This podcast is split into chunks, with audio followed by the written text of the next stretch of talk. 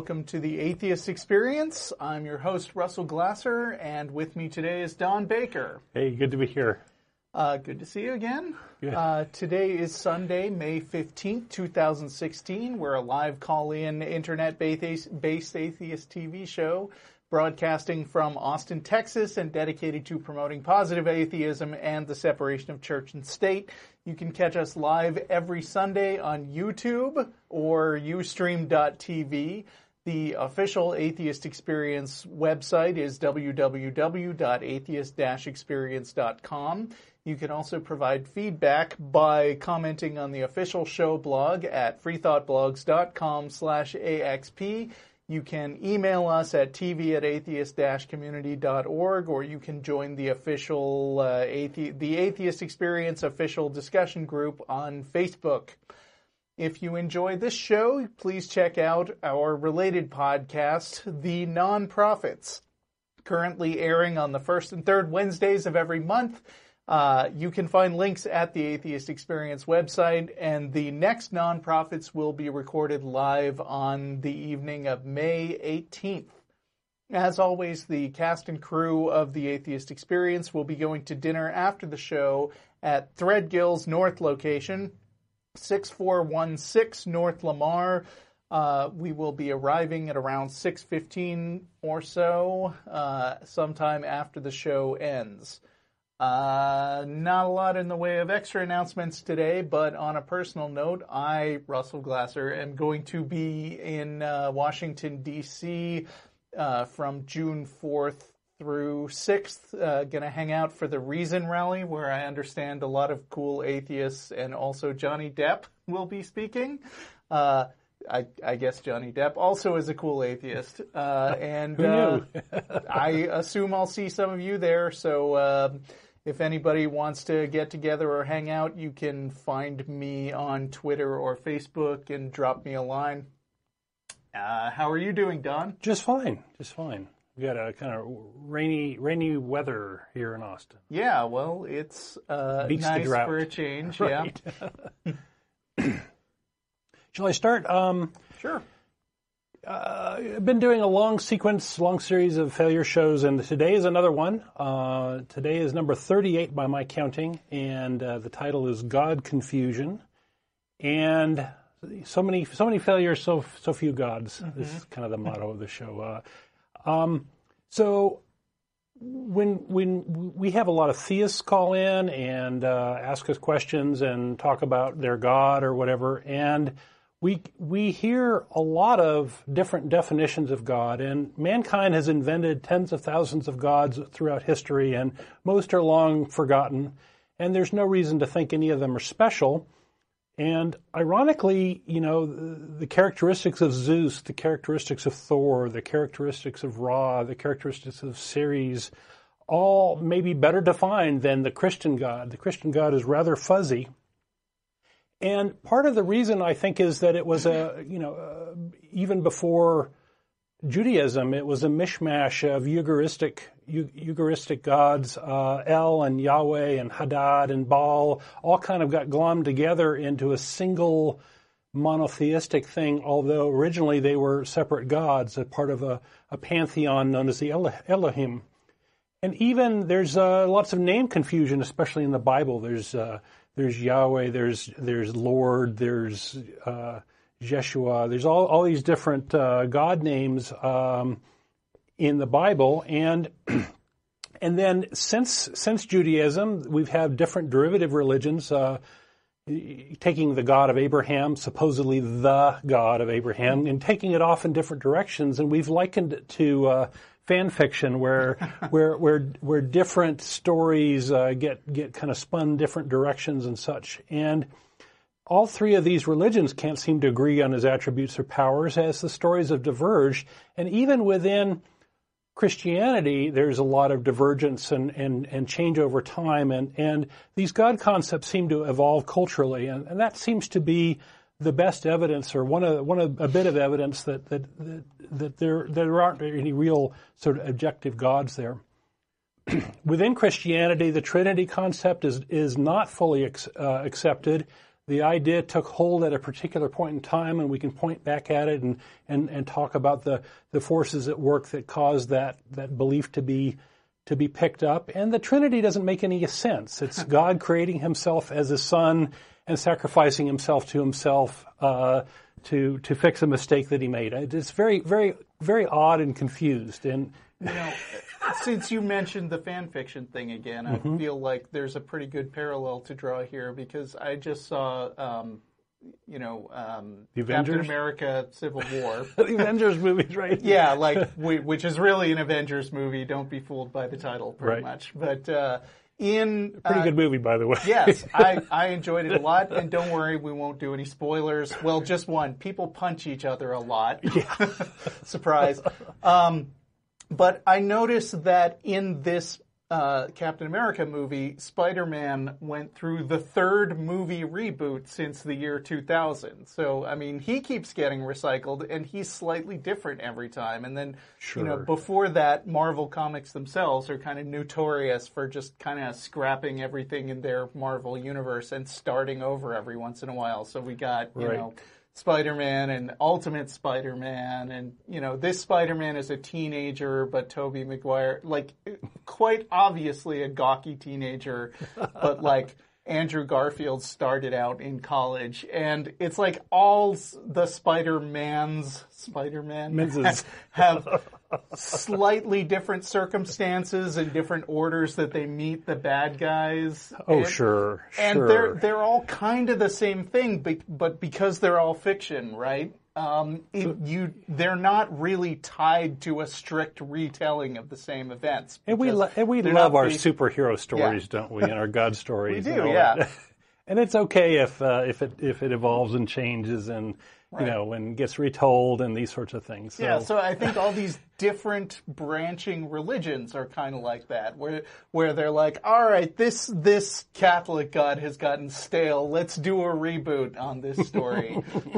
and th- yeah, this time it's yeah. almost the same, but you need a personal relationship with the God and so on. Right, right. with with this story somehow, yeah. yeah. No, no, no, no. this one has golden tablets.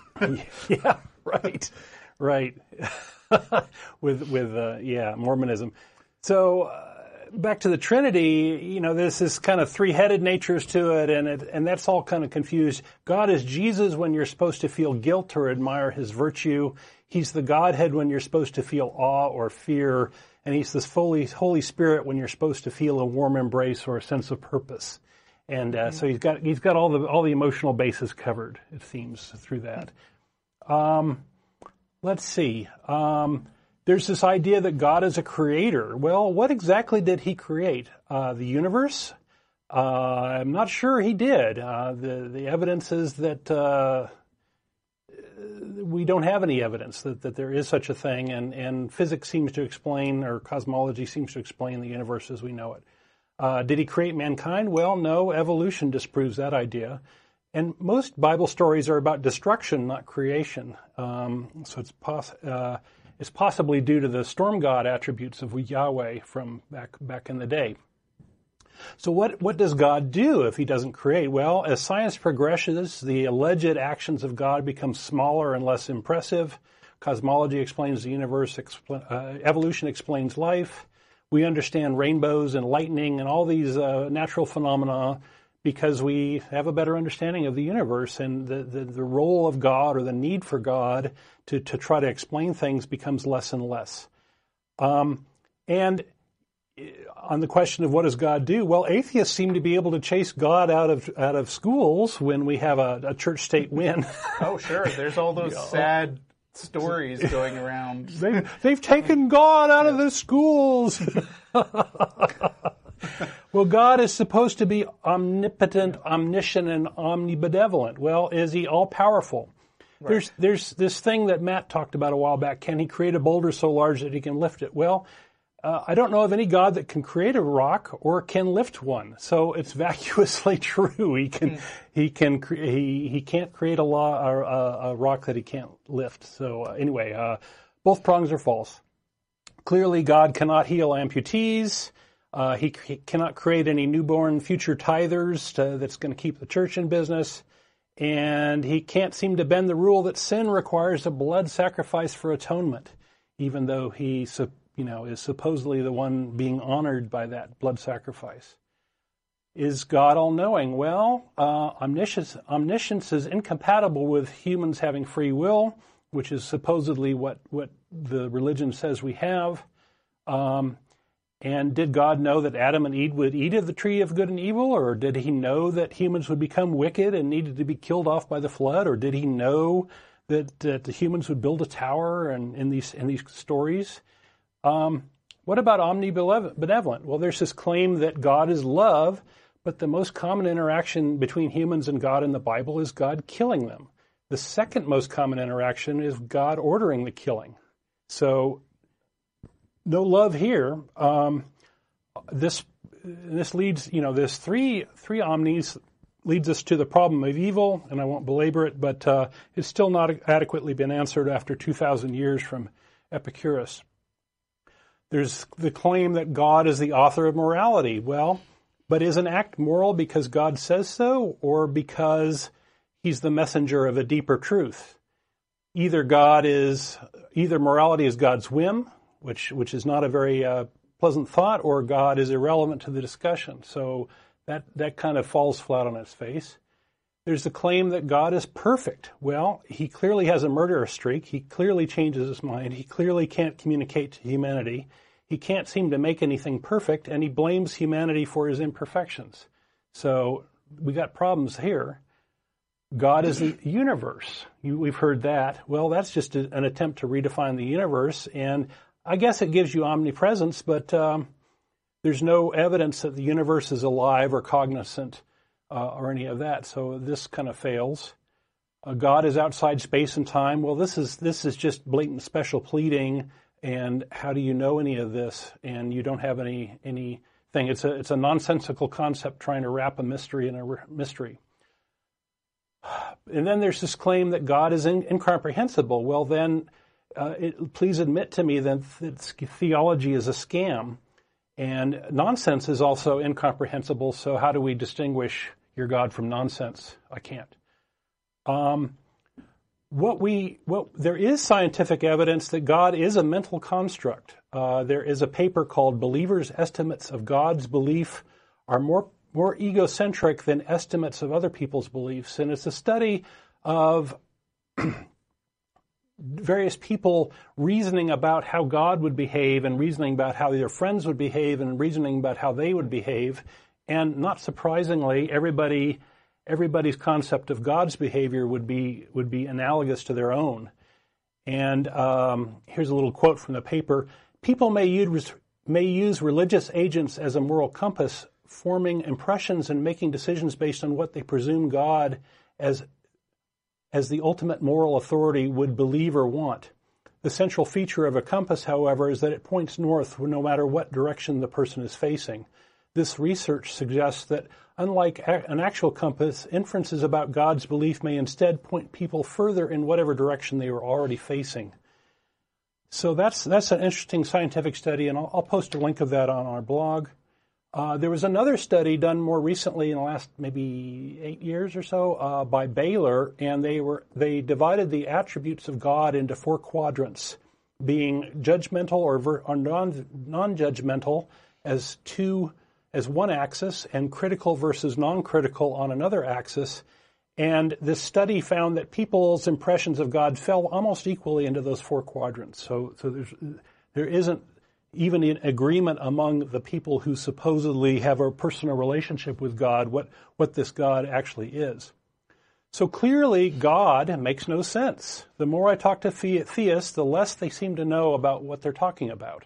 And when you call the show, don't be surprised if we ask you to define what you mean. Uh, and this is why we ask, why, what do you believe and why? Because we, we don't understand this concept. And the foundation of Christianity seems to be on this based, based on the shifting sands of a very squishy concept here. This God concept just doesn't make sense.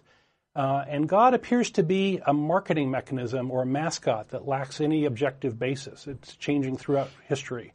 And that's another failure of Christianity and a lot of religions. Yeah. Uh, if I can just add Sure. one other thing Please to do. that. I mean, I I feel like you know the the gods you named that have more specificity than Christianity, like Zeus and and so forth, all are really from a long time ago, and uh, Christianity used to be a lot better defined back when there was you know.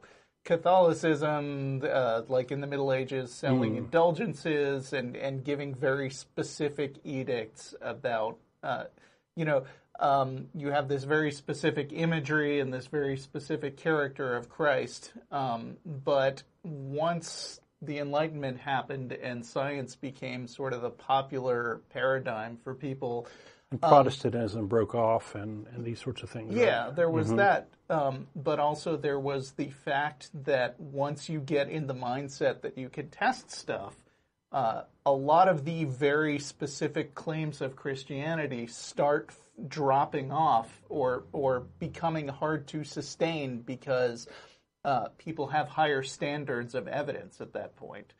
Um, and so I feel like it's not that the Christian God generally is poorly defined, but that uh, like all religions that have that have made the transition into the 21st century have gradually become more and more squishy and more difficult to Oh, pin down because they've backed off from those specific claims. Oh, good point. Uh, I, I like that uh, explanation. That makes, that makes a lot of sense.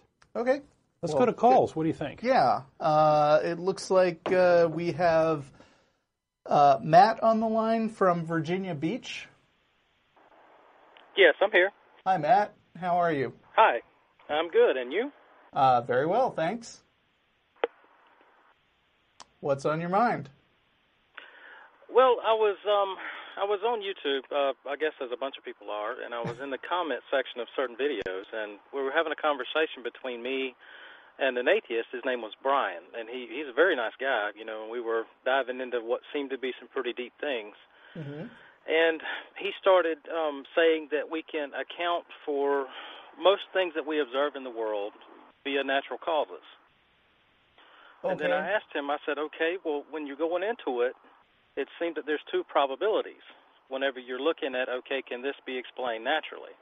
What do you mean by natural? Are you talking about mere natural causes, like the product of chance or natural laws having arisen by chance?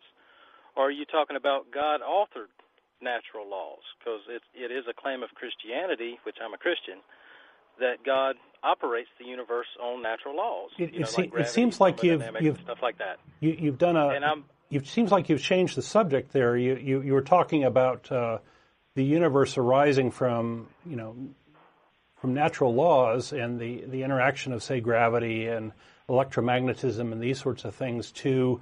Uh, and then you then you sort of change the subject to where do these laws come from? Yeah, I mean, it, it got to the point that I was I was trying to explain. Well, even if you can explain something via natural law, that's part of my explanation too. Christianity also claims that the universe operates on natural law. So I don't know how you're showing that we can explain this without the presence of God. Well, let me If ask God you. altered these natural laws, it would work the same way. Right. I'm just curious. Uh, in in this frame of reference, like, do you feel that God is something that requires an explanation himself? Well, I think Like- that he would be the prime mover. I mean, I think Okay, that, but I mean, is that an explanation? Well, sure. I mean, if, if like like where did God like where did the God come from exactly? Because you're you're telling me that you feel like the presence of natural laws need to be accounted for.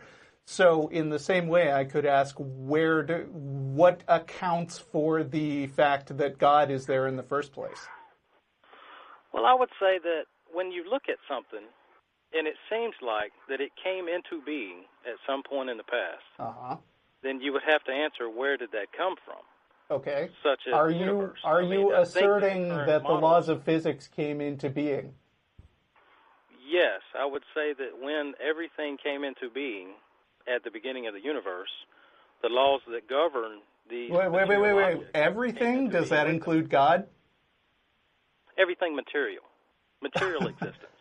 You know, like space, time, matter, energy, the things that came into being at the Big Bang, if you want to put it like that. But no, I would not include an an all-knowing immaterial mind. How do you? But yeah, but you're kind of jumping the gun here because you are making the assumption that a that an immaterial mind exists, and thi- this is kind Well, of I don't- I begging don't the question, right? This is asserting what you're trying to prove in the first place. You're saying No, every- no, everything. no. You don't assert it from like- the beginning. right. You, you look at you look at the effect and then infer it when you see Infer it how? that warrant that being inferred. Like saying when you go back to the beginning and you Uh-huh. say, okay, it seems that time, space, matter, and energy came into being at some point in the finite past. hmm Well, now you, uh, because something doesn't, because being doesn't arise from non-being uncaused. That's not in any of our experience. Except for And- God. Well, I mean, no, not except for God. What I'm trying to say is, when you see something come into being from non-being, um, something had to be there to cause that. Okay, and and Because it- so it, that's not in our experience. And so, what are what are you without claiming are the properties of this something that caused it? Well, being that matter is one thing that came into being, that would mean that whatever was before it was immaterial or no matter.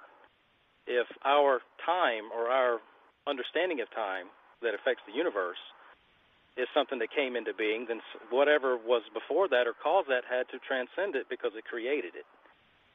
If space, say, was one of the effects, then whatever caused that transcends space. How do And you if know we it? look at the created thing or the effect, and we see that intelligence is built into it, I would say. Wait, wait, wait, wait, wait. What intelli- Where, where did that intelligence was a big leap that you haven't justified? Well, I mean, you, you could look at the fine tuning of the universe. That would be Yeah, one. I don't, I don't buy that the universe is fine tuned. Or you could look at the information that is present within our DNA. Or the- Information the, is just a term we use to describe uh, to describe uh, our ordering of uh, of the way that things are, of our observation of the way that things actually are. I mean, So there are is there is nothing in the concept DNA of what. So you saying that whenever we look at DNA, we're projecting that there's information present within DNA, or do you think there's actually information present within DNA? Do you think that is a feature of reality, or do you think that's something we're projecting onto reality? Uh, I think that after the fact, we can come along and observe that things uh, that things actually happen in a particular pattern, and the way that pattern is laid out, we describe as information.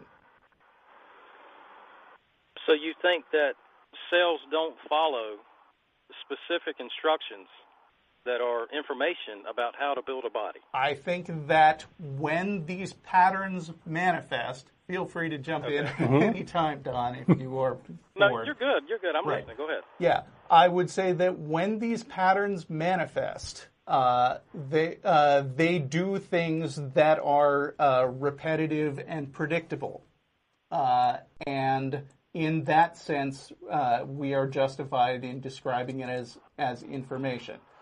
Um, I would also say though that when like I take something and I drop it and it falls down due to gravity, that is also something uh, that is behaving in a predictable way that we have learned to outline and describe with theories. Uh, but nobody would say that that somebody's mind is required at every step of the fall of the object to actually, you know, take it from one position and move it to the next position. It's just things doing Well, what no, they I'm, do. I'm not advocating. I'm not advocating for that point either. I don't think Okay. God interacts at every moment in Right. the outworking of these natural laws. But I don't think that it's been shown that these natural laws are in fact the product of chance as opposed to being God authored. No- Well, no- you nobody's showed that there's a God. You prove well. I mean, you you infer that down the line. You just leave it open from the beginning. Like the scientific method operates on the principle that everything can be explained via natural causes. That's correct, No. right? No, that's not correct. What were you going to say, Don? Well, I was I was going to say that uh, you, you seem to be saying that the that the universe, uh, once it's set in motion, uh, does all of its things based on natural laws, but that that some somehow God is creating these natural laws. So, yeah, that's close. That's really close. Um, I'm, I'm allowing for the possibility of agent interaction somewhere down the line if said agent. Yeah, but how does how does allowing for the possibility of something actually move you to the conclusion that it actually happened? Like the the reason I said look at the yeah. effect and you see something that seems to be wild, and you infer from there, okay, an agent had to be involved. You know, like take the origin That's of the universe. generally not how science works. I mean, I Well, I- I disagreed earlier. that, and that- I that's- yeah, I That's kinda disagreed a minute point. ago That's with not your how character. Science works. It yeah. weeds those options out. I think that the problem that you run into is that when you assume that the natural laws are a product of chance, to the point that No, no one no one has said that. You are naturally- Yeah. projecting that onto I don't know who. Uh, we haven't said that. Your friend, I don't think, has said that. Um, scientists aren't saying Well, no, it that. came up in the it came up in the conversation. What I, what I was trying to say is that uh you don't have to assume it explicitly. You can uh, Okay. assume it implicitly. I mean, I'll just ask you a question, and you you you tell me what you think of it. All right. Um, if we can ex- account for everything via natural explanations, then God isn't needed. Do you agree with that or no? yeah.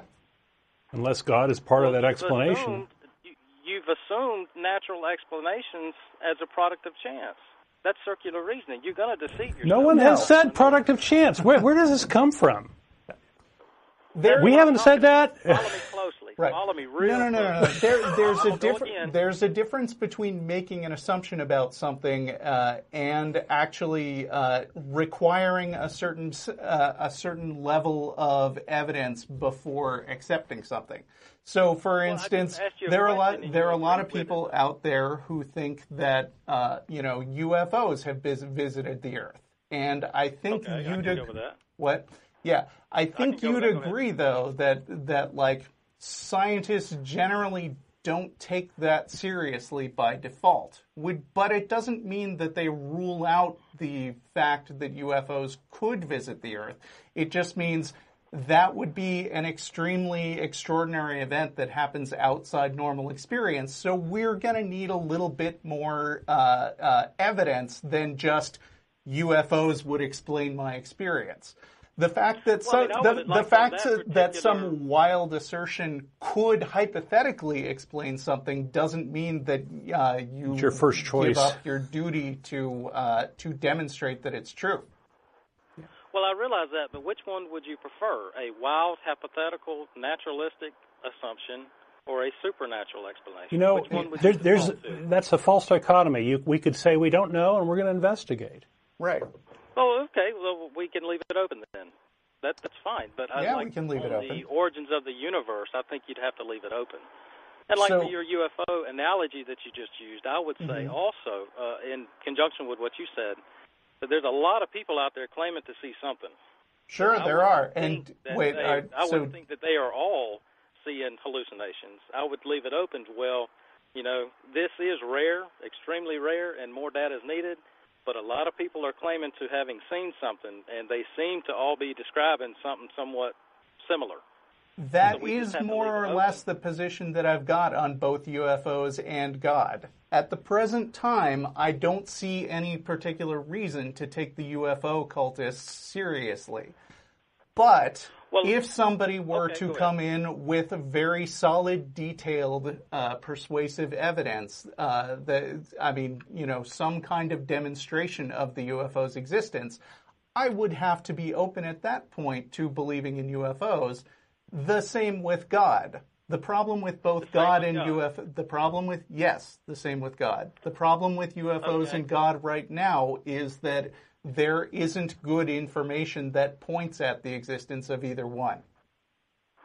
Okay, well, let me. I, I- like I said, I'm a Christian. I'm a follower of Jesus Christ, Okay. and I'll I'll point to one feature in uh, creation that gives me, um, I guess, or buttresses or strengthens my support and that my worldview is indeed true.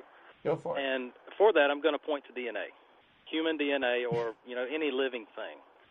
And I'm going But, to say, but we know where DNA about- comes from, about the right? yes, but I want you to think about the development stages of a human being from a single cell all the way up to an adult. And one of the traits that And I there's no wanna way it could have happened naturally, right? no, no. One of the traits that I want to point to is the presence of a complete set of building instructions before the building is actually built. Like the presence of a complete set of DNA instructions in the first cell.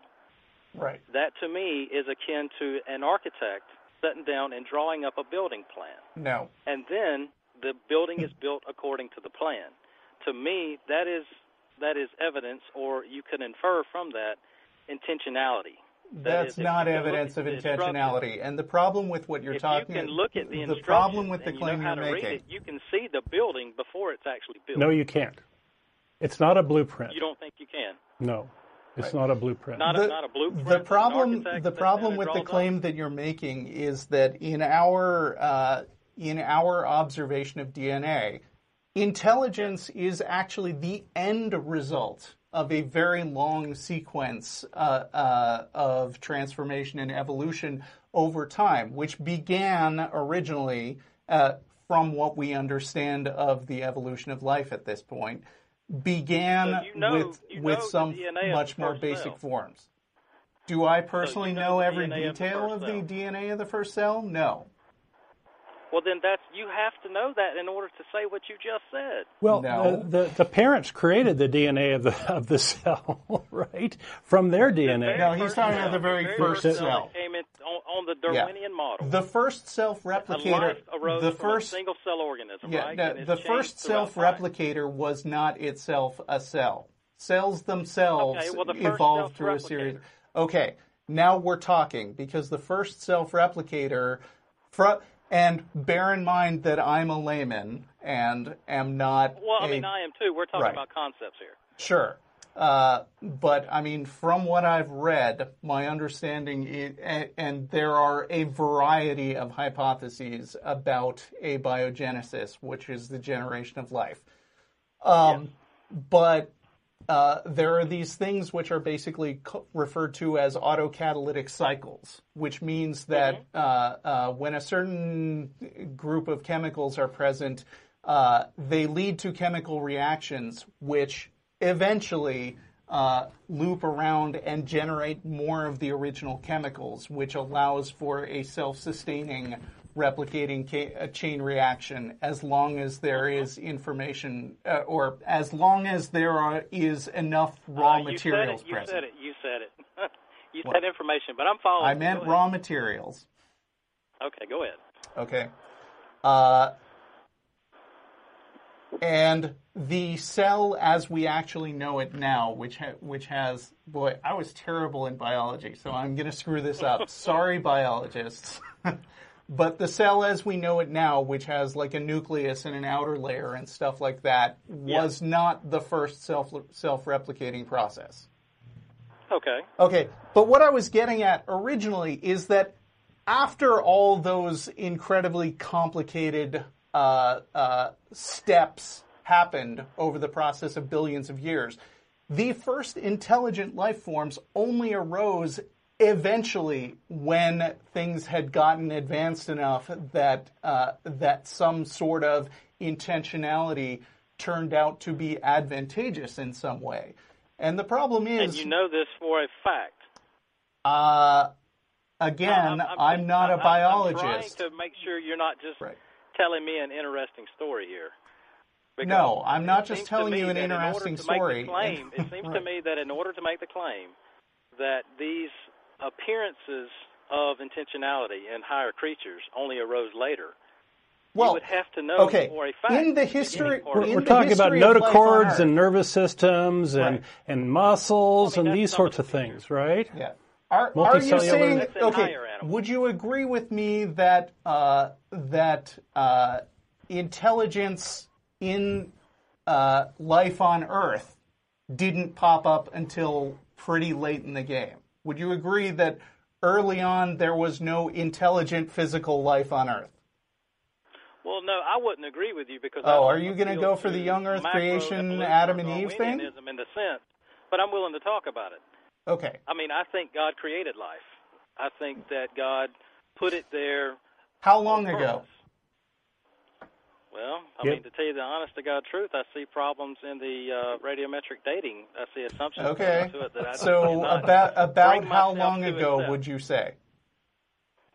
Well, from the source of authority that I have, a little better than six thousand years. Okay, that's really, really unsupported. Even a lot of like, yeah, even a lot of Christians uh, who take their religion very seriously cannot take that seriously. Like, we can get into that if you want, but that's in like stark disagreement we- with pretty much everything that modern cosmologists and biologists and stuff like that think. So Geology. we're not, well, we're mean, not just talking about the requirements Astronomy. of intelligence anymore. We're talking about complete believing that, denial and I have of basic reasons- understanding we have. Well, I mean, I have reasons for believing as I I'm believe, sure you I have do. reasons for not believing the alternative methods. And I mean, Uh-huh. if, if you want to talk all day long, we can talk about that. But the reason why I called, and I think it's inherent in these alternative methods, is you're trying to explain what appears to be a miracle using naturalistic terms, and it's giving you these alternative I don't. I don't believe it looks like a miracle. Well, I mean that, and I believe it does. But my Okay. point is, the scientific method is a very particular method that seeks out mere naturalistic interpretations or It, causes. it, it is open to When whatever evidence is there. It is not a biased thing like you're saying. It's not a it's not a conspiracy. It's open to whatever evidence you You- guys you- provide. it- If you if you guys have evidence for this magical stuff, bring it out. Let, let's hear it. Well, I all mean, you've given us is arguments from ignorance. I don't understand X, therefore God did it. And That's all. that's no, all I'm right. hearing. I mean, your your last argument against pretty much. I'm inferring from what I see and saying, okay, a Yeah, you're making you're making bad inferences in this though. aspect. I think, like in the beginning of the universe, I don't think that being can arise from non-being. That's an argument from ignorance. That's your opinion. Of everything. That's an argument from ignorance. Are you familiar with uh, the logical yes. fallacy of the argument is from it an ignorance? argument? I don't get how it's an argument of ignorance when it's the experience that we have It's, in it's a it's a it's a term called the argument from ignorance, and it and it means that I'm saying that I don't know a particular thing, therefore I'm going to insert as I'm going to assert as as fact some all. explanation for it without evidence. observe. Everything that we observe has a cause. Everything. That's why science works. It's not an argument. no, that's argument not true. It's It- an argument from right- our own experience. Radiometric decay is uncaused. Quantum quantum level events are uncaused, and so your your, your armchair understanding of physics has always has a cause, but that's not how the universe works. So there's what are you talking about uh, in Right. in the quantum world? Stuff that's uncaused. Are you talking about virtual particles? Yes, and and uh, um, Well, I mean, Ra- first of all, radiometric uh, I- decay, I need for to know, example, you- spontaneous well, I want, I want state the changes. the person whom I'm talking to. I'm not a Oh, this is I'm not Don. a expert. Are you an expert? I'm a PhD in computer science, and I'm pretty scientifically literate. We're both computer nerds, but okay, we you're good. You're but we are both laymen. quantum stuff. Right. Uh, okay, we're both laymen. Well, I mean, Okay. I've read up some on the virtual particles But because but it but this this notion of this armchair notion of causality is false that you're assuming. You're you're trying to unwind and get back to hey, there's a first cause. It must be Jesus or On God what or whatever do it you is. assume- Well, I mean, on what grounds do you do you say that it's false though? Well, You're what, making a what claim you're that this I is mean, false. the Oh, first We thing- have we have the standard model of of uh, of of, of uh, quantum mechanics that has been verified uh, seven ways from Sunday. Right. Well, and I mean, there's So also you know a problem which that interpretation of quantum mechanics out of the nine is true that corresponds to reality. That's what you're telling me. Say it again. So you know which interpretation of quantum mechanics out of the nine possible ones actually corresponds to reality. Is that what you're telling me? Those models, you know, are are either have They're been all or have. verified. Okay, well then they're all better than what you're proposing. Yeah, I, I mean, the the No. thing is, you seem to have. I mean, I agree. I agree with you that it's important to have high standards of evidence when it comes to uh, inter- You know, go with that. the reason why there are multiple different interpretations of quantum mechanics is because we don't. You know, scientists understand that we do not have enough information yet. To narrow it down among the ones that we have, but you, there seems to be And a bit I of agree a with you. I agree right. with you with that statement, but that But there seems to be a bit of a double standard going on because when it comes to God, it seems like the only thing that you need is my God explains this thing. So it's magic. No, that's not I- how. I uh, mean, some people you- may do that. I'm not I'm saying that some people don't you do that. made the But point. what I am saying is, I look at creation and I see that it is warranted to infer a creator. That's special That's- pleading, that's- though. A minute ago, you were saying that the that the problem is that there uh, that everything that we observe doesn't have a cause. But you're also, I mean, has to have a cause. But you're also making up this observe. special category uh, called God, which you assert doesn't doesn't have a cause. So not only are you invoking something that we definitely haven't observed by what you just said, but you're also giving yourself the freedom to define it in whatever way you want. And uh, Well, I don't you think know, so. I mean, I think I'm Yeah. looking at the effect and I'm drawing some conclusions about what could have preceded that, based on the if all space, time, and matter and energy came into being at the Big Bang, Mm-hmm. then obviously God isn't made out of matter, or God doesn't. Uh, you can't say obviously God is Or- or you anything until you have demonstrated that the God that isn't exists. Made out of matter, or you could say that what preceded our universe isn't made out of matter or conforms to our time. All right, you could say that. That would be a space. hypothesis. I'm curious how you get to this creator God from this creator God to uh, you know uh, Jesus died on the cross and and uh, we got to kill the Jews and these sorts of things. Well, no, I don't. I, well, I don't think that we do have to kill the Jews. I think that my form of Christianity isn't the equivalent of all forms of Christianity because there is different beliefs, never just like are, there is yeah. within any other religion in the world, and there is within the scientific community. There's different theories about the same Right. thing.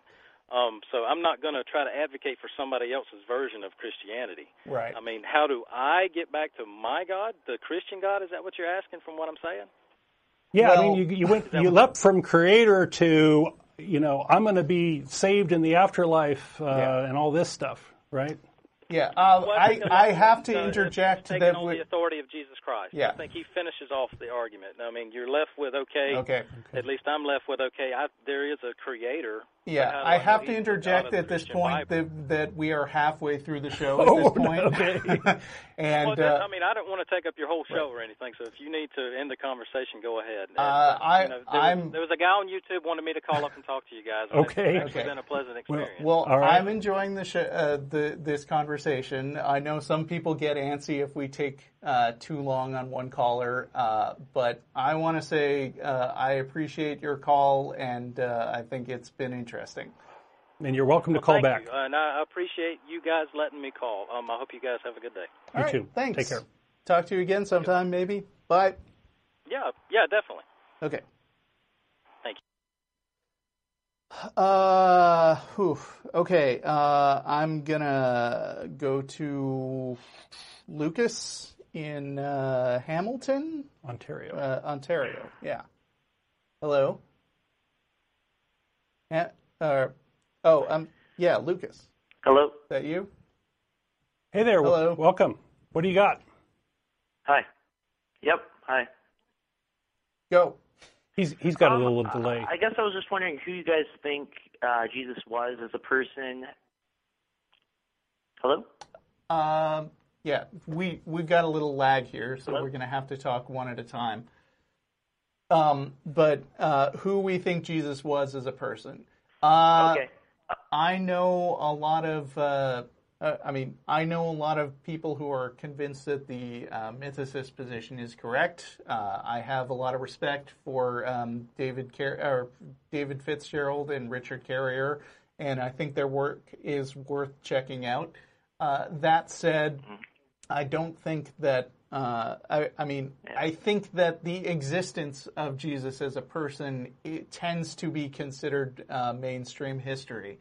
Uh, but in spite of that, there's almost nothing else you can say about Jesus uh, with any degree of confidence because, uh, you know, the, all the stuff that's written in the Bible about being born of a virgin and uh, walking on water and doing the loaves and the fishes thing and coming back from the dead, that's all just stories that people have been telling each other for a long time. Uh, and there's very little original writing detailing uh, uh, very reliable information about the life and actions of this Jesus guy. So I tend to just shrug and accept the idea that there was probably a real guy that he's based on, according to a lot of historians.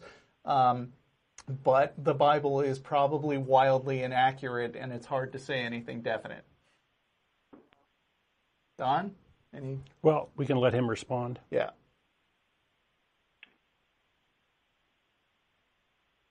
Really, Um, yeah, I, I would probably agree with you on that. I, I guess I, w- what you hear a lot from like apologists, I guess, and stuff like that is like, why would you know the they they use women as the you know the eyewitness accounts, uh, the testimony? Uh, like, i- isn't all the stories and all the different accounts doesn't that suggest that you know something was happening there? No. no. it, the, the, we, we, our best understanding is that they're, they're derivative works and that they went off in different directions and they're completely inconsistent with each other. And um, you know, if if you want to if you want to assert something miraculous happened, you need to have independent evidence, not not derivative works and not contradictory evidence. And and that's not what we have there.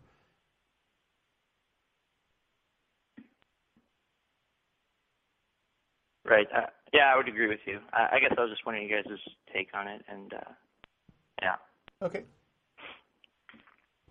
Uh, yeah, thanks for calling then. Yeah, I think we should move on because uh, the delay Okay, is a little you. awkward. Take care. Okay, Bye. bye.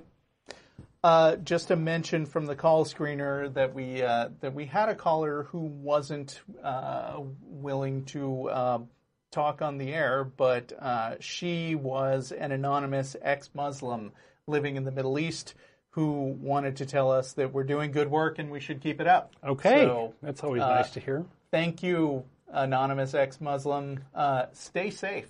Yes, yes, that's a tough, tough road to hoe. Yeah. Uh, so we have Mark in Tucson, Arizona. Hello. Hi. Uh, I am a, an, an atheist, but I am also a super atheist that happens to believe in super immortality. I don't What believe What I'm are your powers? Excuse me. if you're a super atheist, what are your powers? You got Uh, heat all vision? my power is is I believe in super immortality. Oh, what does that mean? I, Uh, that just means that you believe that uh, what produces the consciousness that we are made of is the structure and functioning of matter rather than the uh, um, the body. So you can, Okay. you know, it's a property of of the body is the structure and functioning of it, and that's one thing that can be duplicated. Okay. That you can't, you maybe can duplicate the body, but uh, only in specific uh, singular ways. So are we talking to like the, the Star Trek transporter sort of thing? Is that is that what we're talking about? Uh, not well, sort of, but not necessarily. Uh, because you know, if you're a body person, if you're transported, you're obviously killed when you're transported. Because Well, your, not according is to some episodes. Maybe the matter is, but you're. It depends upon how the transportation is made. Okay. Anyway, Ju- just to be and, clear, uh, are you saying that we could do this right now, or are you saying that hypothetically, theoretically, we could do it someday in the future? Uh, no, I'm just saying that the probability that you can exist in the future uh, or in the past or any particular time is is a reality.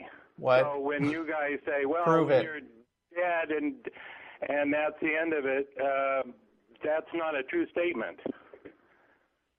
Oh, okay. Can you demonstrate this? Like, can Um, News to me. In uh, 2015 and 2016, I've had an extensive discussion with uh, several people about that with a bunch of different demonstrations. I don't know if you saw that. Saw? Um, no, we never heard of you. Uh, yeah, you, well, you know what 2015 is. It's when you talked back on the 15th of, uh, or no, it was uh, the 20. Uh, Oh, you the, called into the show. Episode of uh, year 20. You called into the show. Yes, I did at that particular time. But Okay. unfortunately, my phone just died uh, in the middle of a discussion with you. Okay. Okay. And then I noticed that another person called up Bard uh, from Australia uh, the next week, saying that he was a, an atheist, but however he believed that uh, life after death was possible. So Okay, so a lot of people say things. Yeah, we're still fishing for evidence. Yeah. Well, uh, what um, if if you've ever studied the the body or personality theory of consciousness, there's just all sorts of problems with the body theory and the personality theory. Okay. So if I if I take away your head, do you do you do you still exist? Do you does your personality still exist? So when you die, obviously your body's not producing your consciousness anymore, correct? We agree on Producing. that, right? Well, Do you agree that if if your your your your body you- dies and your mind dies and the mental processes in your mind stop working and then consciousness stops. Right? that, absolutely, we agree with that.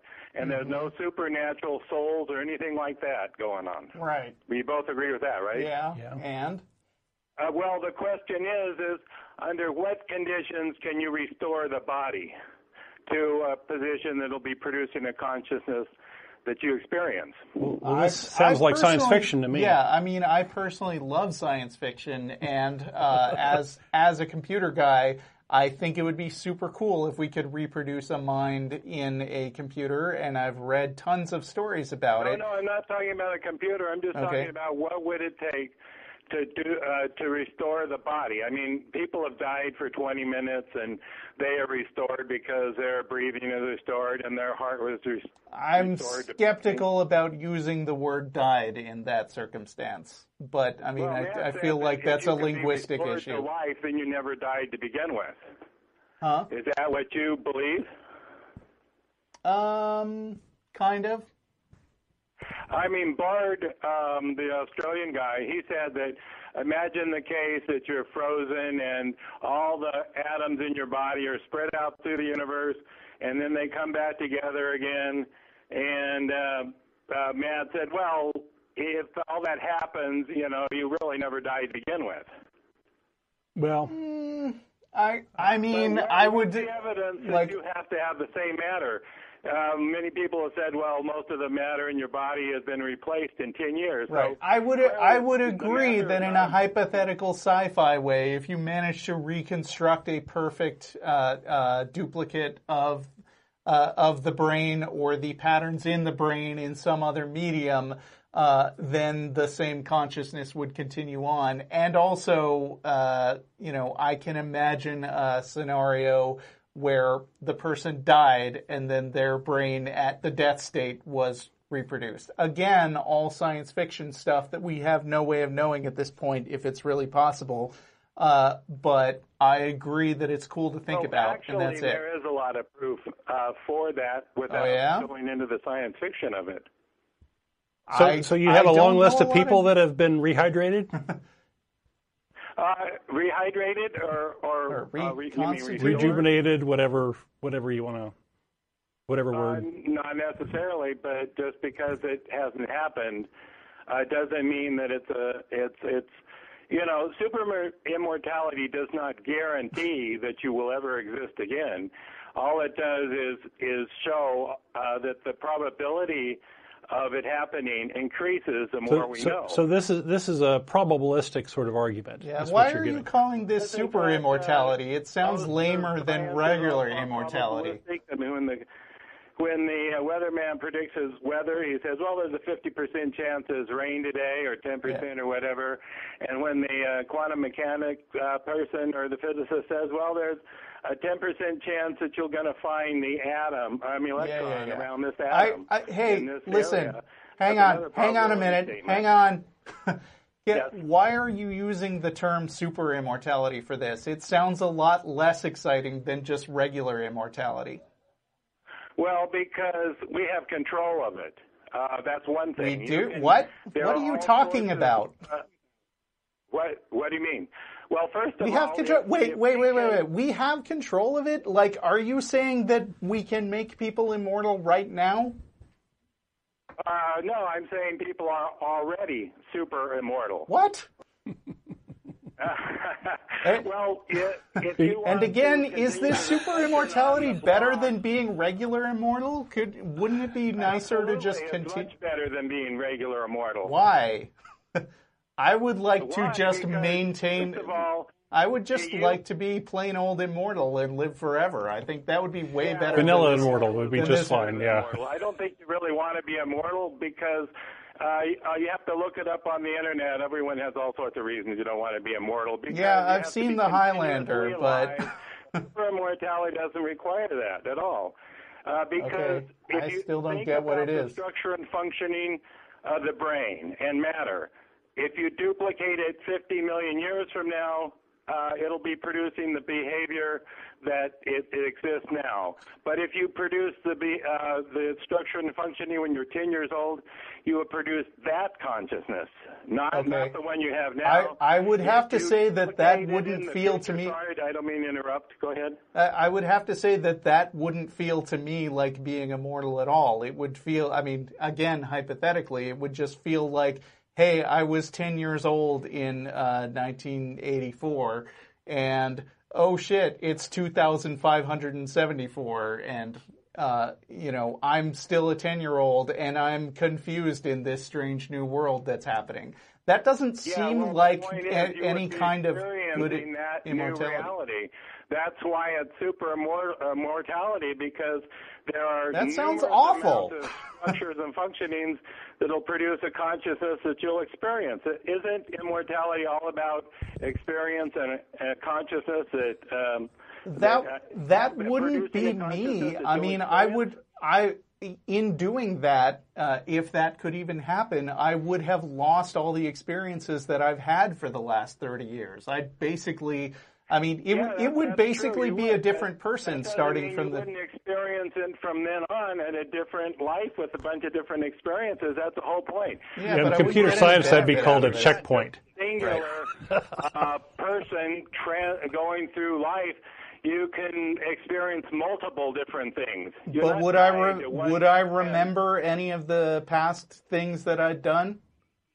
Yeah, when you're 10 years old, all of them. But how is this You any better from just somebody else living? Have to be an exact duplication of you five years in the future of you. Yeah, right that now. doesn't seem You like immortality to me. That just seems You like living. Okay, we're talking over each other too much. This is getting too much. I'm gonna have to. I'm right, gonna have to end this. Okay. Don, Th- thanks, thanks for your call. Take care. Thank right. you very much for taking it. I hope you have, Yep. have a good day and you have a great show. okay. I. We've got a couple open lines. Right. If folks, Oh, folks yeah, want to call in, Right. Uh, yeah, and we always want to encourage more theists to call in because we might give you half the show to talk to us. yeah, you could be a star. Yeah, as you can see, we love conversations with theists. And sometimes I'm not sure what irritates me more. Uh, the stream, uh, I, I mean, you know, somebody who has some kind of wildly unscientific point of view like young earth creationism, or the various atheists who, who want to get in touch and ramble about their uh, Pet theories. about the stuff that they came up with when they were high. Oops. okay. I, Let's I take another Like, call. We, What do we you get think? a lot of email like that too, and I'm just saying. Uh, anyway, uh, who's next? Line five is uh, Thomas from Australia. Welcome, Thomas. Hello. Hi. Hi, can you hear me? Yes. Yeah, What's up? Fantastic. How how are you guys doing? I'm great. Thanks. Good. Um, uh, I guess uh, I, I hope uh, yeah I'm not one of those people that's uh, giving you my, my pet theory, but uh, Okay. um, I have I have spent quite a bit of time trying to uh, think through and understand how um, some people uh, come to the conclusions that they do. Um, I'm a fairly uh, confirmed atheist, mm-hmm. and one of the things I've noticed is a, a seamless transition between what's real and uh, and what's imaginary, and how this can be used uh, by theists to uh, to justify uh, their belief. Ah, I see. Mm, okay. So so so you, are thinking that theists don't don't have a, a crisp delineation between the two. Um, I guess th- there's two things. One, if you look at the way people uh, prove what they believe, um, I, I, guess the um, the best way to prove something would be to take a look at all the evidence and see what conclusion that points to. Uh, mm-hmm. Uh, whereas uh, somebody who's a presuppositionalist would uh, already have a conclusion, and if they find a piece of evidence that confirms it, they simply hang it on the uh, the, the proof that they already have. And right. when you look at uh, a lot of concepts, I mean, something like uh, the expression everything that's real in, in, the universe, you know, there are things that are real in the universe, but the concept of everything that's real in the universe is still just a concept. And if you start to work with that in a proof, it is still a concept. Mm-hmm. And what people don't realize is they've shifted from something that's real to a concept of things that's real uh, seamlessly without actually recognizing that they've done that.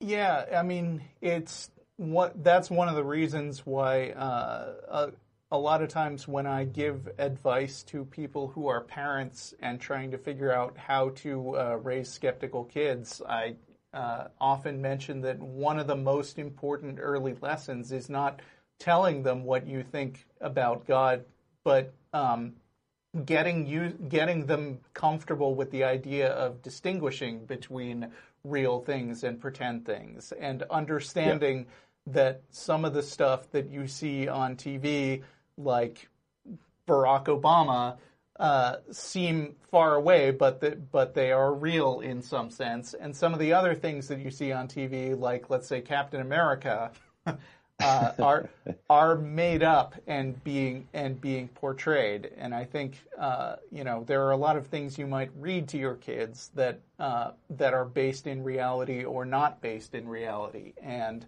trying to get them to understand the difference between those things is, I always say, one of the first steps towards raising skeptical and maybe atheistic kids.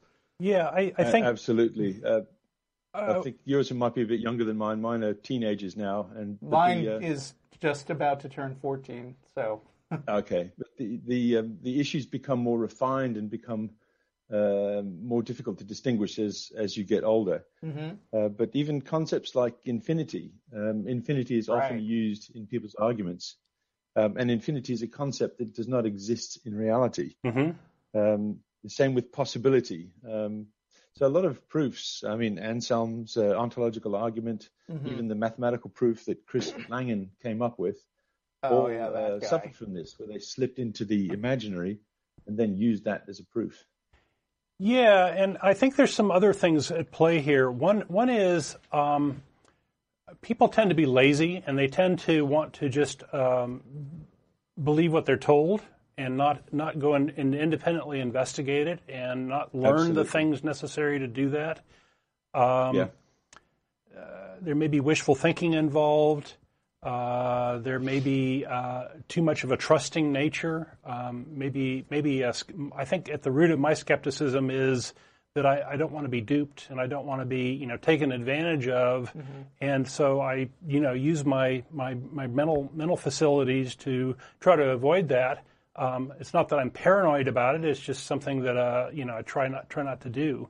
So there's a lot of factors here. Uh, it's not, uh, and and you're getting into some abstract thinking too that I think is very difficult for some people, and and some of these uh, some of these bogus arguments I think uh, take advantage of the fact that people can't make these distinctions between abstract and concrete concepts and these sorts of things.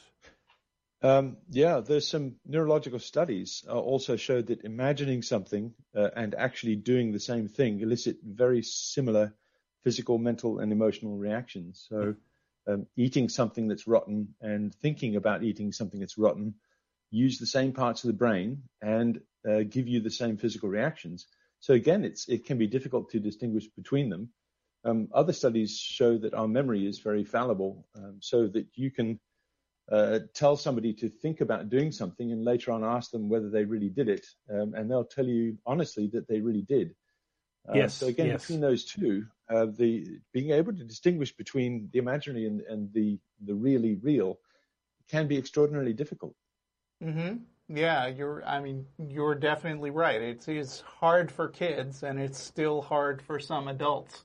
And also Yep. that that's compounded by the fact that um, as you grow up, you also get exposed to more difficult and complicated concepts. So, like just when you're entering middle school and you kind of think you've got everything figured out, um, you know, you you start gradually uh, opening up to the idea that like uh, some numbers are irrational, for instance, and and you know, Yeah. taking the square root of negative one kind of conflicts with all the straightforward math that you've got a grip on for all this time, and some of the things that they teach about American history are oversimplified, or well, you're in Australia, so Right. so different. But I mean, you know, a lot of kids here learned that Columbus was trying to prove that the earth, that the world was uh, not flat, and that is a blatant lie.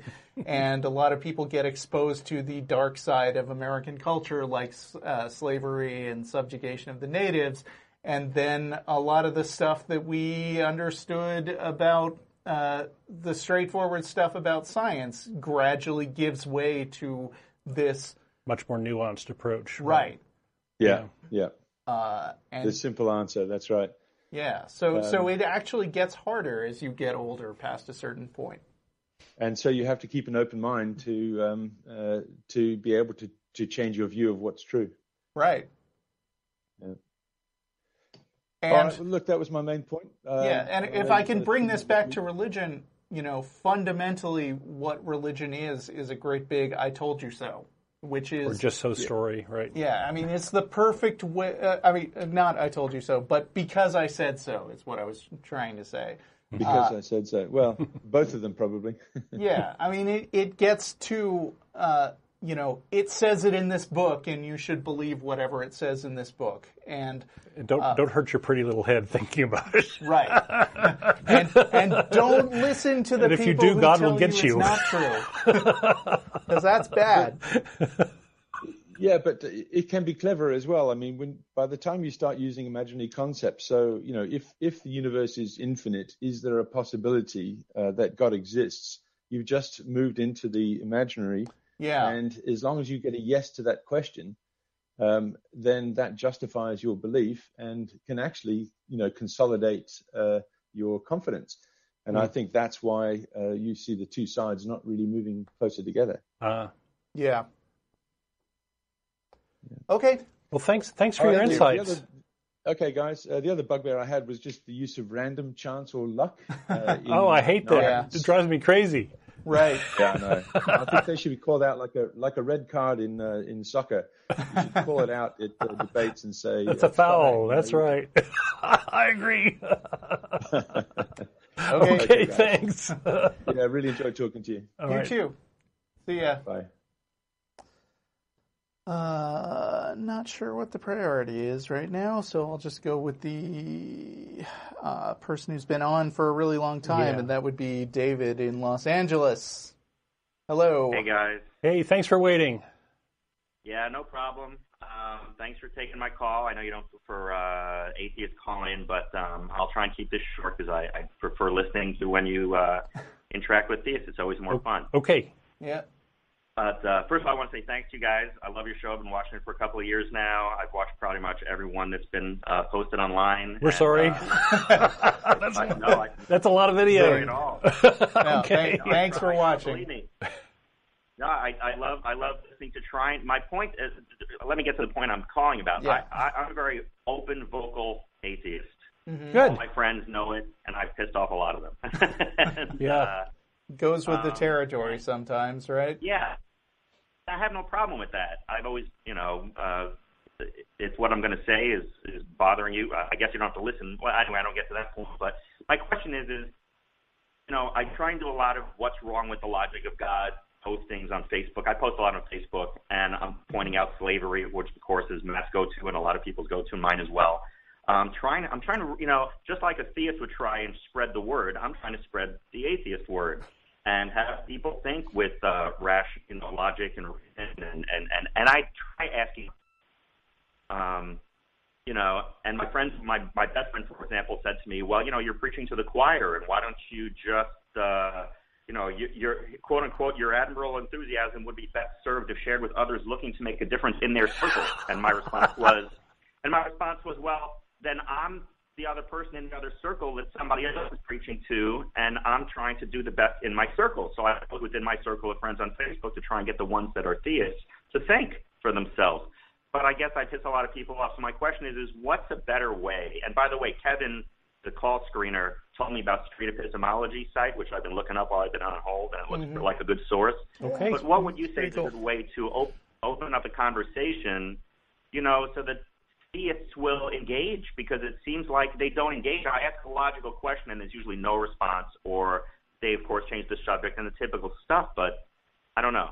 I'm, yeah, I'm a frustrated I, atheist. I'm I'm going to be crude for a second. I think that uh, that arguments with theists should be approached the same way uh, that that you approach uh, wanting to have sex with somebody, which is uh, first thing on your mind should be consent. Okay. Right. So, uh, you know, it it can be uh, fun and mutually satisfying for two people to argue with each other, um, but uh, not everybody enjoys it. Right. Be a safe word. Yeah. But, so, uh, you know, if you if you go around I, I, mean you should always turn it around and think to yourself how would i feel if somebody were approaching me this way like when somebody jumps up and accosts you on the street uh, and says hey accept jesus right now uh, you know may, you're probably the kind of person who would be who would love a challenge and get interested in engaging with them but True. you might also feel like god this person is being kind yeah. of obnoxious to people who are just most people would be shields up, shields up, red alert, uh, and right. you know you should consider that in your approach to other people, which is why in a, a lot of the way that I approach people in the day to day life is first. You know, it, it's all a lot of social interaction. It's like uh, gauge their interest and, and kind of approach the topic gradually and try to figure out along the way, it, does this seem like the kind of person who would, uh, you know, be open to this kind of conversation? And, uh, you know, going along the same line of consent, uh, when you decide it's time to broach that topic, you should also, uh, you know, ask permission. Be like, right. hey, I'm an atheist. Uh, I don't believe the stuff you're saying. We don't have to talk about that if you don't want to, but are you interested in hearing what I have to say? And right. every conversation needs to be tailored to the person that you're talking to or the person that you're trying to reach. So when we're doing this show, we know we've got a lot of atheists out there who are tuning in just to listen to us. So by and large, I don't have to worry about, uh, you know, barging into people's homes uninvited. They're right. seeking out the show of their own accord. And the people who are calling in, they're calling us. They decided to talk to us. They're self selecting. Right. Yeah. When you're dealing with day to day interactions, like in some circumstances, like at your workplace, it might not be appropriate at all. Maybe you should just well, consider well, giving that well, a pass. Focus, something like let's focus on something like Facebook, where I have okay. a group of obviously my friends that see my posts, and mm-hmm. you know I might ask a question on there like. uh I, don't know. I, I don't know. This is probably going to be taken as an obnoxious question, but when somebody, uh, when you know, I say, "Oh, this plane," I, I saw this article that this plane crashed, and somebody's you know, he survived, and they're saying, oh, you know, thank God that God saved the baby. And I'm like, what about the God that killed all those other people and caused the plane to crash? Which God are you thanking? The one that caused the plane to crash? No, I, I, I think that's perfectly appropriate. You know, I was going to answer your question a little bit different way. I was going to say okay. that that a lot of a lot of uh, theists are not are not really um, prepared to have a debate or, or intellectual conversation about their religion yeah, because that. That's, because that's frustrating. They they you know took it took it up as a kid, and it's part of the, the sort of the culture they grew up in, and they never have really thought about it in, in a took it took it out and thought about it as an abstract thing uh, away from it, and and uh, there's a lot of emotion associated with it, where people when they have their religious beliefs challenged, they think that you're attacking them uh, because it's so much of a part of their their identity and these sorts of things. Sure. So so those are some of the the, the sort of pitfalls of, of, of interjecting those sorts of conversations. I think questions and humor are, are, are great approaches, and you, you, you need to find a style that's going to work for you. Uh, humor is great because you can you can make a joke that gets under the radar and gets under the Yeah. the people digging their heels in and makes the point and gets people thinking without even necessarily uh, throwing throwing a bomb at them or anything. Uh, questions are good too because you know questions sort of demand an answer and, and they may get somebody thinking. Don't don't expect any epiphanies uh, because you know the path to atheism is often a very long one for a lot of folks.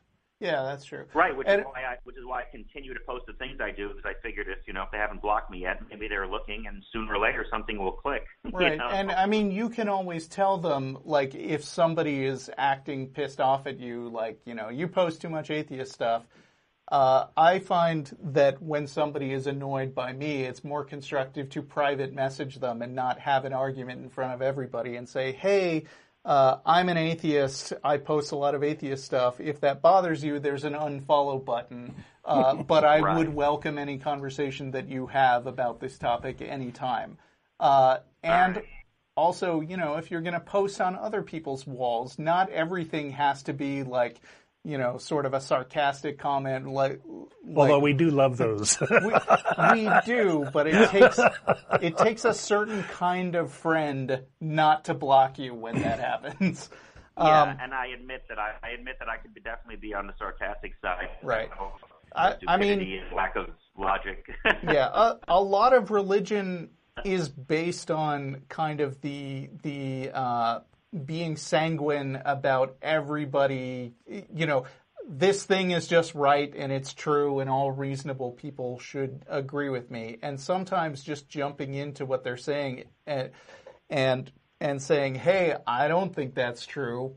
Can be enough to rattle them without uh, yeah, making them blow you away. That, that's the problem. They're so easily rattled. And like you said, I mean, Yeah. I understand the studies that show that if you ask somebody a question about their God, that it, the answer comes from the brain that uh, you know involves their personal beliefs. So you, you're insulting them. They're immediately taken back and they shut down, change the show, you know, do all the typical things theists do. And yeah. it's just so. Fr- I mean, obviously, you guys live this every day, every week, or every week at least. You know, it's just so frustrating for me. You know, to see the world through the eye Yeah, yeah. through the eyes of an of an atheist. The the the, the word the, the world of the theists is just so frustrating. Yeah. Yeah, well, you're well, doing the right thing of being visible, and Right. um, I think that that's what it's going to take. A lot of atheists being visible to to really turn the tide, and you know, and that's exactly what I tell my friends when they say that I'm hitting them off on Facebook. I say, look, you know, it, it's just it, the, the tide's got to turn, like you said, and the only way it's going to happen is by people being out there. And sorry if I piss people off, but if that's what it takes to get them to hopefully see or think, Yeah, Yeah. well, I mean, you can tell those friends who are already atheists and think you're preaching to the choir the exact same thing you tell the theist friends, which is, uh, you know, I enjoy posting stuff like this and I d- enjoy the discussion that comes out of it. So if you don't like it, then you should unfollow me because I'm going to keep doing it. yeah. But I, I think it's always a little bit of give and take because you always want to actually, I mean, you know, it, the kind of thing you're trying to accomplish, it seems like you do want to rattle them, but you need to find Yeah. the right level where you rattle them just enough to invite the conversation, but not Right. enough that they block you. Right, that's the hard part. Sure. All right. Well, I'll try humor and I'll look at that website for street epistemology and anything else uh, you can think of. I appreciate, but um, yeah, that was Yeah. pretty much it. okay. Thank And you it- for your call. Yeah, and Thanks if, a lot, guys. Have a great. if you go back and listen I'm out of to the city, I've joined you at Thread Hills. Okay. Have a good night. Thanks. If you go back and listen to the first call uh, today, uh, you will find that after 45 minutes of us kind of shouting back and forth at each other and, and telling each other they're wrong, at the end we still, you know, checked in and we're, we're like, you know, I enjoyed the call, me too, and that was a productive call because that is, uh, you know, somebody who will Yeah. maybe think about the conversation we And, had. and those are the types of calls we want to have on this show, right? Right. We debate a bit and have have a cordial disagreement, and you know, maybe maybe each side will learn something from the other. Okay, uh, down to eight minutes. If you uh, if you haven't called in yet, you're probably not going to get on today. Just letting you know. Uh, and uh, so we've got Mark from New York. Hey, Russ, what's up? Hey, Don. Hi. Hey, Uh, uh, I talked to you before, Russ, when you were on with Jen. I don't know Okay. if you remember me. Um, okay. Um, it was the endorsements episode, quote unquote, I guess, because I rattled on too much about how you guys are awesome.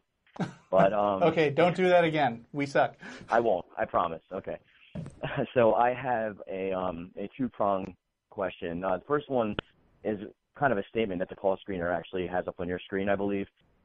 Um, I don't understand. I get in arguments a lot with people. Well, I try not to argue anymore. I just let them. If they disagree, I just whatever. But if I hear from a lot of people that that, that like Christians, especially, like were persecuted. You know that uh, throughout history, like you know, everyone always tries to shut us down because we have like you know the truth and um yeah, to me it's hilarious because throughout history like it's been proven to be shown that like atheists and nuns are the ones that are like murdered and you know shut down and constantly like burned at the stake or whatever, right? because they don't believe in what the other people believe in. And whatever king or ruler at the time dictates to be you know the rule of the land that's what gets followed. And people are like well you know a lot of people believe it so how it's got to be true and to me it's like yeah because everyone else gets killed so of course a lot of people believe it and i think it takes uh, a time like now where people have to um i don't know our morals have kind of evolved with us and um we re- really can't get our heads cut off in the middle of the street for saying that you know we don't believe in their fairy tales Not in So the U.S., but uh, in, in a lot of, in a lot of countries that's still true, unfortunately. Yeah. Right. Yeah. Of course. Um, I don't know. I agree with the last caller. It's just frustrating for that kind of stuff.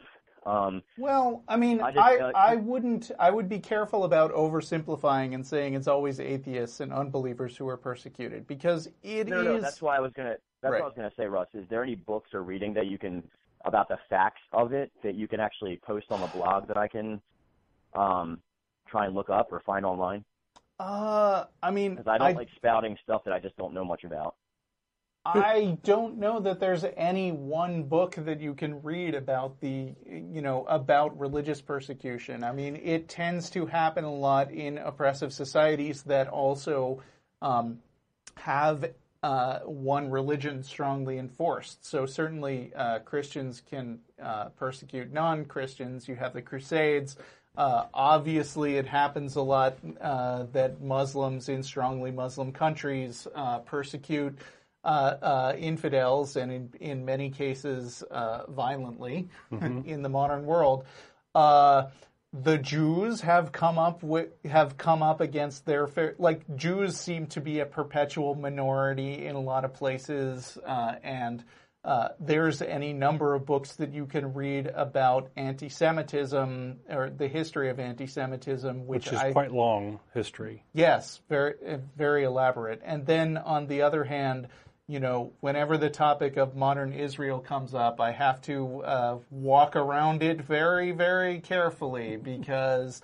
Uh, there are points uh, about how rough the Israelites have it, and there are points about what a uh, right-wing government they have that often winds up oppressing non-Jews. Um, Yeah, Netanyahu, No. Netanyahu- Netanyahu's not that great of a guy. There's a pretty But good I mean, website. um, Go ahead. I'm sorry.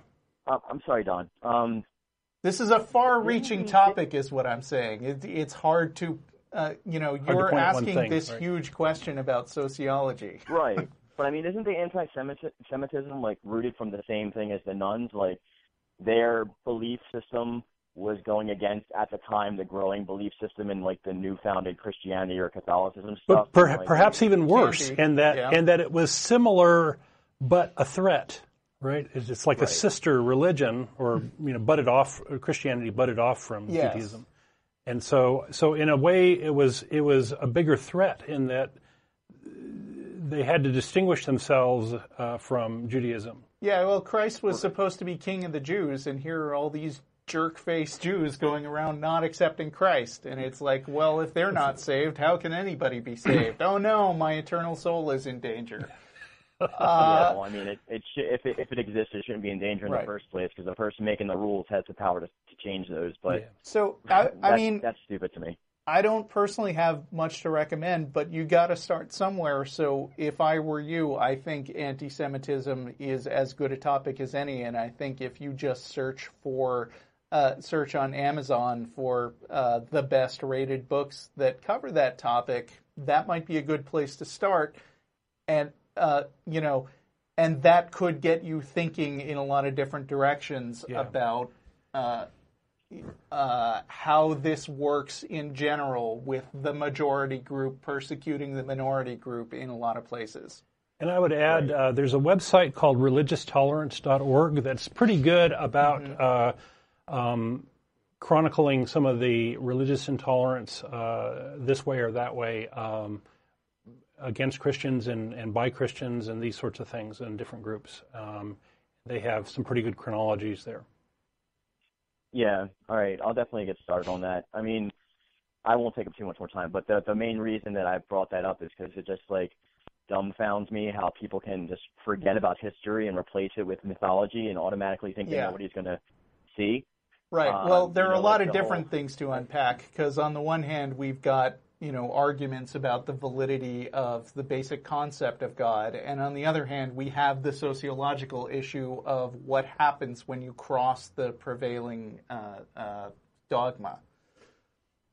Right, but I mean, like, uh, don't they see that, like, when you when you repackage something as your own theory, that it automatically, when it strays from the original theory or hypothesis in this case, doesn't it turn into like a completely, totally different thing? And people can't. I mean, that's why there's so many religions. But for instance, if you have a book, a novel that's based, quote unquote, on a true story, and then a director gets a hold of that right and makes a movie based on the true story, I love all these literary analogies. They're Yeah, awesome. yeah. Yeah. I, I really like uh, Inherit the I mean, Wind. Amityville, the Amityville Horror is that considered the 2008 remake? Is that considered Yeah. like an actual true story? Right. Let me, let me let you in a little got sued. secret.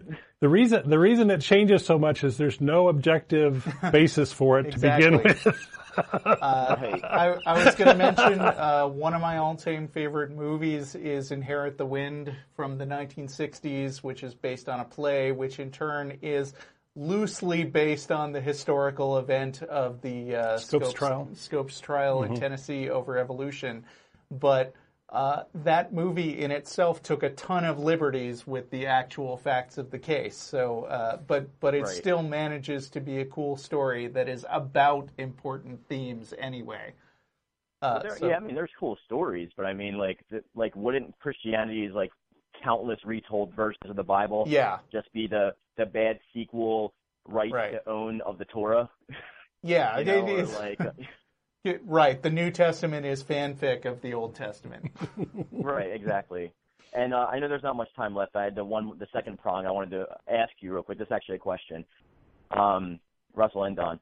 Um, okay, so I talked to you last time about how I'm trying to get over um, being angry at theists when I talk to them, like thinking they're stupid and stuff.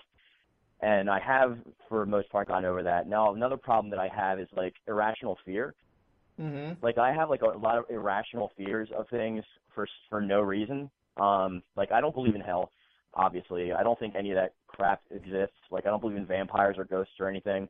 But I guess because I was brought up and indoctrinated, like a lot of it's stuck in my subconscious or psyche. So if I like, let's say, look at the closet in the middle of the night, I'm just like, like, oh crap, you know, like there's something watching me, and I get like an uneasy feeling, even though I know for a fact that like, well, I don't know for a fact because I can't prove it, but I know that there's nothing in there, you know, with the intent to harm me.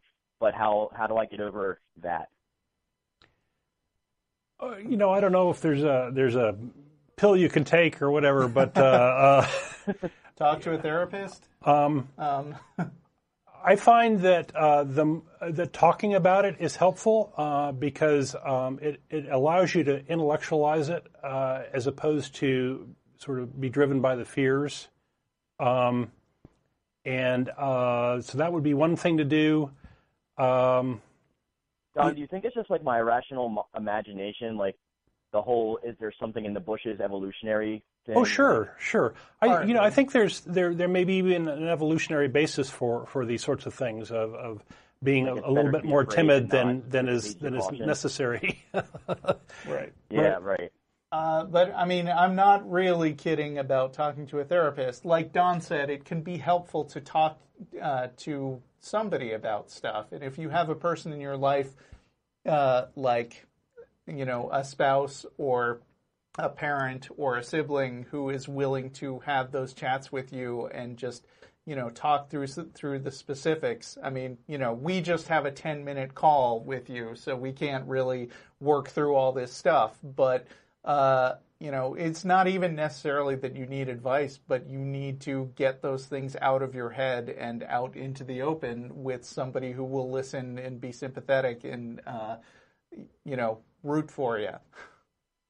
Right. And that's actually a Yeah, good a good thing to do with a therapist is is to have a particular problem that you want to work on and and you know you make some progress on it. At some point, you decide, well, I, I've made enough progress, and then move on. It may may just be a few sessions.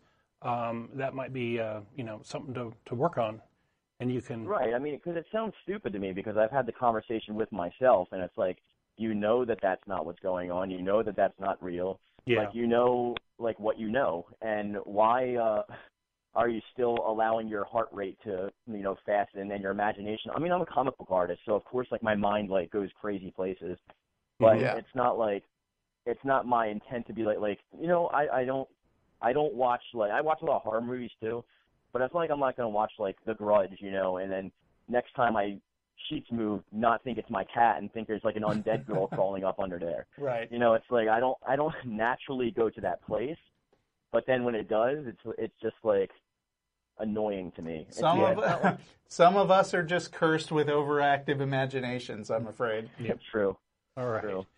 Well, I'm sorry. That's all we have for you on that. So Yep. I, I I don't know that we have anything more to say on it. I'm I'm sorry. Yeah, don't be sorry. I mean, any advice is good advice, right? Well, that's not necessarily true either. I can say that. But- From us, it's good advice. Yes. Good luck to you.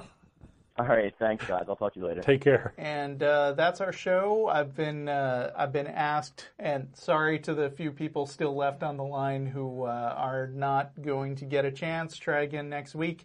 Uh, somebody asked me to plug the Reason Rally again, so I will. Uh, if you want to go out, go and hang out with uh, probably more atheists assembled in one place than you will see at many other points in your life. Uh, it is happening in uh, Washington, D.C., beginning on June 6th. I'll be there. I'm not aware that anyone else. Uh, oh, uh, I know one of our board members, Phil, is going to be there too. Uh, so um, it's going to be a great event. I heard. I missed the one in 2012, so you know, consider getting tickets. You or to plane tickets. I don't think you require any actual admission. Uh, so Google Reason Rally, and you will find uh, more details about where. Uh, and also, we're going to Threadgills. So uh, Very soon. Yep. Okay. See you next week. Okay. Thanks, Don. Uh, thanks. I had fun today. Me too. Hi, this is Russell Glasser, host of The Atheist Experience. You know, The Atheist Experience is made possible by volunteers and the generous support of viewers like you. If the promotion of positive atheist culture and separation of church and state are values that you hold, please consider contributing by becoming an ACA member or visiting our product page at evolvefish.com under the partner tab. Thank you.